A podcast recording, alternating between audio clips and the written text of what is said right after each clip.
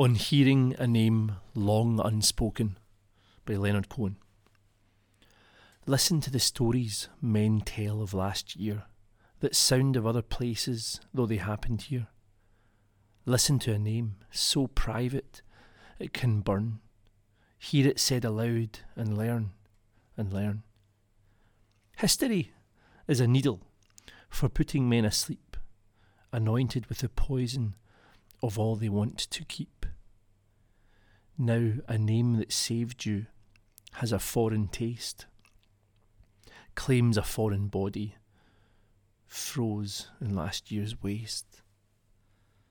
And what is living lingers while monuments are built, then yields its final whisper to letters raised in guilt. But cries of stifled ripeness whip me to my knees. I am with the falling snow, falling in the seas.